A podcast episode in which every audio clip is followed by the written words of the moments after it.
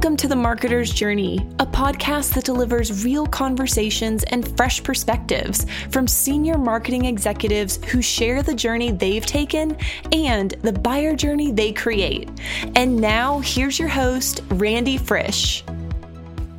Hey, marketers. Hey, business leaders. Welcome to the Marketer's Journey. Today's guest is Josh Leatherman. Now, Josh is the CMO of a company called Service Express. The interesting thing here, and he caught me off guard, I'll be really honest, is the path that he took is not one that you'd expect would end up as the CMO of a company who grew revenue by 100 million ahead of schedule. Really wild to look at where he came from overseeing segmentation for political campaigns back in the early 2000s in Grand Rapids, Michigan, to take on this opportunity and truly earn his title as a CMO. And I think a lot of us, we look at these opportunities to become a CMO and we look outside of our company. We say, well, if I work really hard here, I'll prove to that next recruiter, that next company, that they should hire me as CMO. Instead, in Josh's case, as you hear, as you'll hear today, he said, I'm going to go and I'm going to really create these bonds between sales and marketing. He's got a whole bunch of great terms that he uses to create more of a Switzerland type of economy, if you will, between different departments. And that I think is really the key to him earning his title as CMO. Really interesting conversation. You're going to enjoy this one. Here we go with Josh. Hey, Josh, thanks so much for making the time to talk to us about your career, about your buyer journey. Let's start with your role as CMO of Service Express. How did that come to be?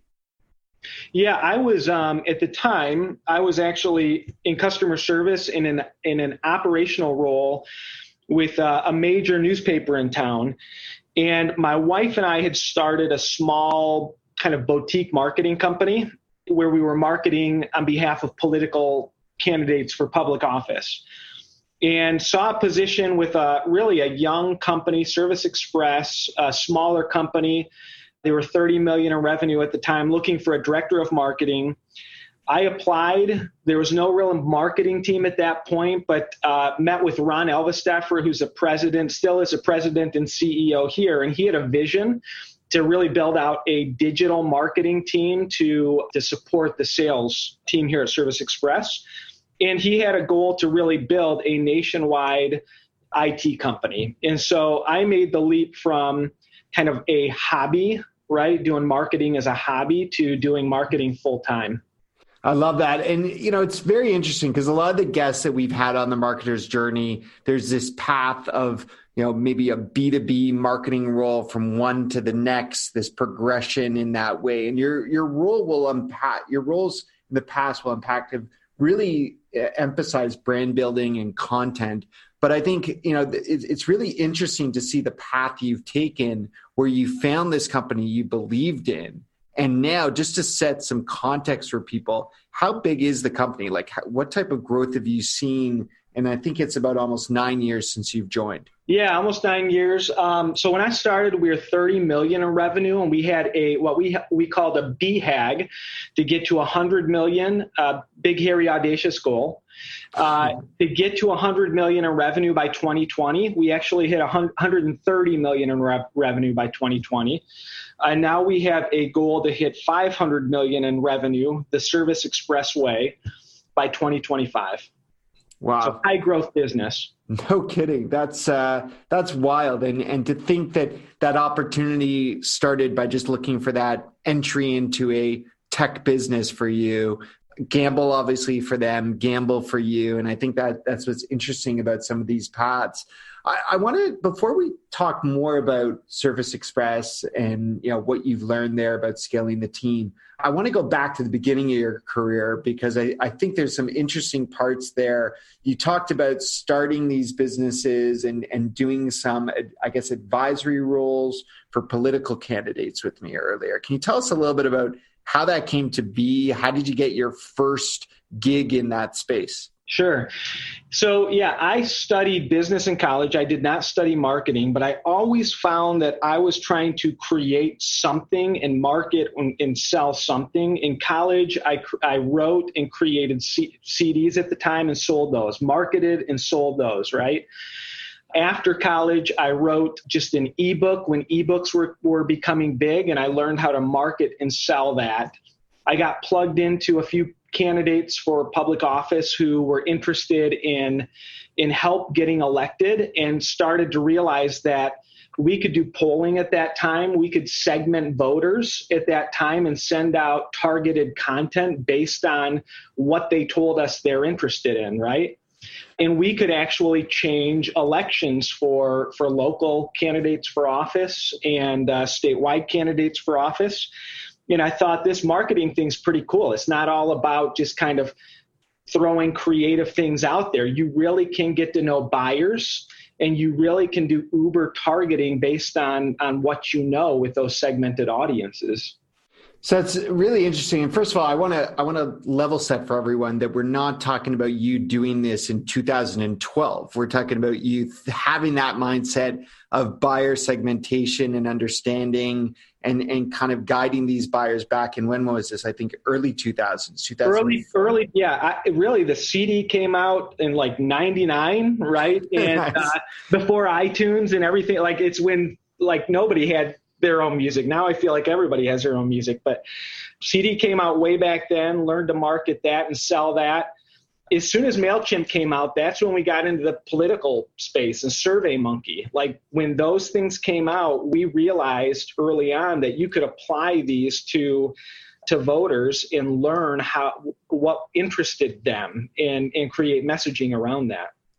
It's it's really interesting to me that you were able to find an area where you were passionate and these ideas today are so ingrained in the way that we approach marketing especially in a b2b type of organization like you're running at service express. So maybe you can talk a little bit about how you've taken some of those ideas and made them pillars of how you structure your team and think about your team and prioritize different different roles in your team as a CMO today? Yeah.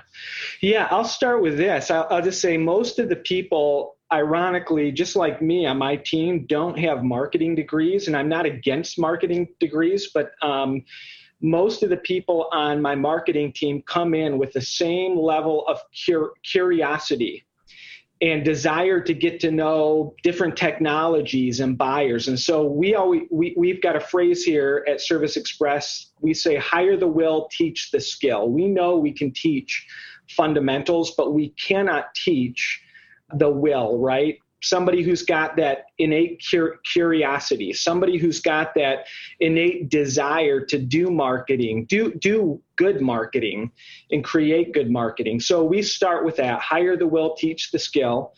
And then we also employ something called R&D here, which is rip off and duplicate. We okay. travel we, we travel to a lot of other organizations that are bigger than us and do marketing way better than us and we learn from them. We've learned that we don't have to, to recreate demand marketing internally. We don't have to, to recreate landing page optimization and drip campaigns in Marketo. We literally travel to companies who are vendors of ours or who do it well and learn from them and bring back and apply, you know, what they've done. That's amazing. I, I love that mindset. Uh, help us understand at what point you were given the torch as CMO there, because you know you started off as you said in a director of marketing and sales development role. I think you know spent quite some time there. At what point did you either feel like you had earned that CMO role, or were you approached for that CMO role? Yeah, yeah, it was. Um, you know, the it, it really probably was five five years into being director of marketing. As I said, when I came in, we had, you know, we had a marketing coordinator and basically a graphic designer here. Ron Alvesteffer, who was our president and CEO, still is, had a vision for the marketing team to to do digital marketing well and to build out an effective demand marketing team that would support our sales organization. And so we started by jumping on social media, doing paid ads, getting into Marketo, driving leads. We built out a sales development organization because we realized if we're gonna if we're gonna drive leads to the sales team, we need to have people who can field those leads and do something with them and turn them into pipeline. And I also realized in order to be an effective partner for our chief revenue officer, I had to have a good good systems and processes in place that align sales and marketing, right? So created a revenue operations team, which is effectively marketing operations and sales operations. It's a team that oversees all of our technologies from Salesforce to Marketo to our, our lead databases and everything that supports our revenue teams. Built that up and we call that uh, Switzerland, right? Because oftentimes okay. I like you get, that. You get conflict between the head of sales and the head of marketing. Hey, I'm sending all over all these leads. What are you doing with them? Them saying, hey, these leads are crap. And right, we have Switzerland, and, and this is a team which uses objective data and they build processes to help the head of sales and head of marketing align. And over time, I've been able to build enough credibility as a marketer through our contribution to pipeline. That's kind of the big thing that that we anchor ourselves in. What it's not how many leads we drive, it's not how many impressions we've had. It is what is our contribution to pipeline at Service Express. Mm-hmm. Because if I can build enough pipeline for our sales team, they're going to have plenty of opportunities to work. And it's really once I got those three teams built out that Ron and I think everybody else recognized that I was pretty much already doing the role of chief marketing officer, and he may as well just give me the title. I love that. Yeah, I was almost going to stop you at one point to, to ask, was this all before or after you were CMO? But you know, it, it sounds like in your case, you were given that opportunity because you seized it. And, yeah. I think that's what a lot of people, you know, when we look at, at these different CMOs that, that we see their career path, we often think, oh, well, someone's got to jump to another organization because they've earned it in the previous company. Yeah.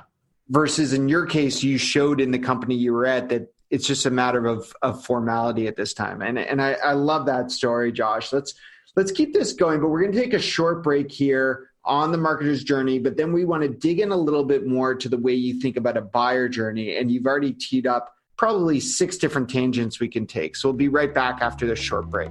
Want to create high converting experiences for your demand strategies that accelerate pipeline and drive revenue?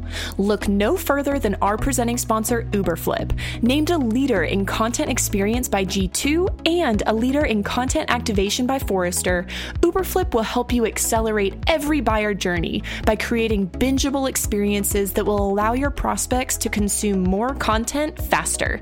Companies like Trimble, Wiley, and Stantec are using Uberflip to power their go to market strategies, and we created one just for you. Head to uberflip.com slash journey to see how Uberflip can help you leverage the power of personalized content experiences to drive demand. Hey, Josh. All right. I'm already intrigued about so many different aspects about your career, but I want to dig into running this $130 million machine and how content comes into play. Because as you said, you were creating content, whether it was a CD, an ebook, political content. So, how do you decide the right content to create with, I'm sure, many demands? Yeah, it, I think first of all, it sounds cliche, but it really does start with the buyer in mind. And I think there are too many brands that don't do that. You know, there, I think there's a discrepancy between what brands often think is good marketing and what buyers think is good marketing. The best marketing does not feel like marketing. And it's because the buyer see something and they go, This has value. I want to read it, or uh, it matches what I'm interested in. It matches my pain points. This goes all the way back to when we were working with political candidates. We learned that if there was a voter who was interested in gun rights or gun control, whatever side of the issue you fall on, we probably ought not to talk about social issues or financial issues if they in, they've indicated their number one interest was gun rights or gun control. So we would flood their their email, their mailbox, their phone with that one message and where a candidate stood on that, right? I think in the B2B space, what we've done at Service Express is we have surveyed our buyers, we talk with our buyers, we talk with our account executives all the time and we really understand what are our buyers' pain points, what keeps them up at night, and we don't want to just put out content that's filled with keywords and things that that mean nothing to them. I want to dig a little deeper on that, Josh, because I, I, like the example you gave again of, of going back to the political issue with gun rights. In that case, as you said it yourself, you know, you ended up talking about the position of the candidate tied to that topic when it comes to the B2B world and we use the word content marketing, I think sometimes we feel it's just got to be thought leadership and our brand's view can't come into it or our brand name can't come in. It's got to be more high level thought leadership. How do you kind of teeter that line of talking about the issues that your customers talk about, not gun rights in this case, but you know, yeah. Uh, you know, IT needs in in uh, in I assume the service express world and how do you bring in what you do from a maybe more product marketing perspective and balancing more thought leadership or research that the buyer needs to to go through yeah. I think first of all, we try and bring our buyer in as much as we can, right? So we like to magnify our buyer in our content because our buyers are not as concerned about knowing and understanding our brand and what we think as much as they're concerned about knowing and understanding their colleagues and what they think. So, one of our most successful content pieces is a, an annual survey that we do to hundreds of IT buyers. And we simply ask them, what's going on in your data center? Because at Service Express, we live in the data center. We want to make sure our brand is positioned as, you know, as people who are helpful in the data center. So we ask them, what are your pain points? What keeps you up at night? What do you plan on doing next year? And we simply curate that information and we provide it back to our buyer without really a marketing message for us. We just, we know that if we do not provide that kind of value, the service we provide can be commoditized, right? We, but we offer way more than, than just a service. So take that example of that report where you're going to have these findings of, of what's keeping people at night, up at night rather. I assume that your buyer can range from someone as, as high as a C level, you know, perhaps a CIO or a chief security officer or others, down to some of the actual IT admin type of roles. Um, and without getting into the weeds of these roles, anyone listening can imagine, you know, the realm of, of influencers in their buying decision are you getting to the point from a content perspective where you're adapting the information that you serve depending on which buyer? Yes. Yeah, imagine marketing technology today allows you to take, you know, hundreds or thousands of um, respondents to a survey who may respond to 20 different questions and start to segment that that all of those users, right? You know, our intention is not to sneakily do that and market to them, right? Our intention of, of doing that is to understand for every single buyer, we want to create a buyer's journey for them that is meaningful, that answers their, you know, that, that has answers to the problems they're facing, or that aids them in helping make decisions for their data center and their teams in the next 12 to 18 months. So within that, I, am curious only because it's it's the hot topic of almost any marketer's conversation these days. Have you gone from these persona level segmentations down to account level segmentation yet at this point, where you're personalizing down to the actual account that you're creating pipeline around? We have. Nice. And what does that look like from a content perspective? Is you know the, when I talk to CMOs, I think that's where a lot of them get overwhelmed, especially those that talk a big content game but maybe aren't aren't yeah. thinking as buyer centric as you are, in that they feel like they're going to have to create too much content versus yeah. really, as you said, maybe segmenting the angle of the content. Yeah, I think it's two things. I think when you decide to do that, you have to go all in on content marketing. We have an internal team and we've invested heavily. We have a number of graphic designers, a number of writers. Uh, you know, we've got uh, one, but so, soon to be two video people, editors. Like we've gone all in on creative marketing because we we know that the institutional knowledge that our team has over our buyer is much better than if we go and contract out to agencies who don't have much institutional no- knowledge for the buyer. So we want to be helpful, and so we've gone gone all in on content marketing. The other thing is it's important that if marketing is able to glean these characteristics, these wants, these desires, these needs from our buyer, that we have a cogent and effective way to communicate that to the sales team. Because we don't want to be the only ones who speak to that through content marketing. As these people enter the kind of the sales and marketing funnel it's important that our sales development reps and our senior account executives understand as well how to speak that buyer's language. Absolutely. I, I i mean that's something i preach all the time the importance of you know there's no value in all that content being created by this group you've invested in if the rest of the organization isn't going to leverage that content or even know which content to leverage at the right point of the buyer journey so i couldn't agree any more with that josh and you know on that note we'll we'll wrap up this part although i could chat with you probably for hours on this we're going to keep you around though right after a short little break here for some bonus coverage we want to get to little uh, get to know a little bit about how you take some time for personal journeys. Right back after this break. All right, Josh, we've unpacked your career, which is amazing how you've been involved in growing and now leading the growth at Service Express. We've talked about the buyer journey and how content is so important, but amid all of that, how do you take time for yourself, for family, for friends? Where does that come into into the play, especially with a target now for 500 million in revenue? Yeah. yeah, it, it's, you know, this is an area I've grown and I've I've learned to be better at. You know, when you're a part of a growing organization and you've got so much going in terms of hiring, pipeline production, mer- uh, acquisition stuff going on. It, it, you know, things can get pretty crazy, but I've got an eight year old and an 11 year old, two boys. And I've learned we, we certainly take the big vacations, but I, have learned that I need more than just that. And so we live here in, in Grand Rapids, Michigan, which is a beautiful area. Um, in the summer, the boys and I and my wife kind of pick different hobbies and things to do. And last summer it was biking the White Pine Trail here in uh, in Michigan. It goes from Grand Rapids, Michigan to Cadillac. It's 100 miles up, 100 oh, wow. miles down.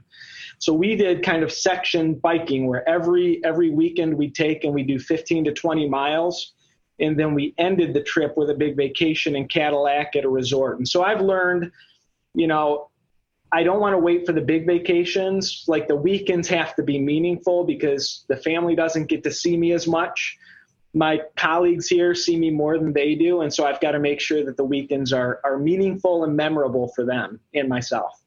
I think that's a great way to look at it, and I, I can relate myself with three of my own. And yeah, weekends. Not that you live for the weekend, but you have to make the weekend count, as you said. So that's great advice for everyone, Josh. This has been a, a great opportunity to sync with you. You know, I'll, I'll let you put a call out because I know at Service Express, and you said you're in Grand Rapids, Michigan, that you guys are hiring.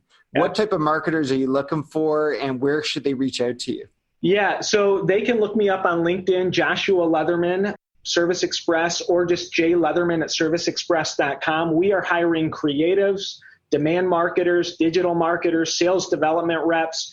Heck, we've got senior account executive positions open nationwide. They can go to serviceexpress.com slash careers and uh, yeah, we've we've got a lot of positions available right now. Amazing. Thanks so much, Josh. It's been really great getting to know your career, how you got to this point as CMO. I can't wait to get the update is you know before 2025 i hope you crush that 500 million target again ahead of schedule. Congratulations for everyone who's tuned in and enjoyed josh's story. Listen to some of the other guests that we've had here on the marketer's journey. You can tune in on spotify on itunes on google play anywhere you get your podcast this has been the marketer's journey and a big thanks to josh leatherman today. Thank you randy You've been listening to the Marketer's Journey podcast. Big thanks to our sponsors at Uberflip, who help you fuel demand generation with content for an accelerated buyer journey. To ensure you never miss an episode, subscribe on iTunes, Google Play, Spotify, at uberflip.com slash podcast, or anywhere you listen to podcasts.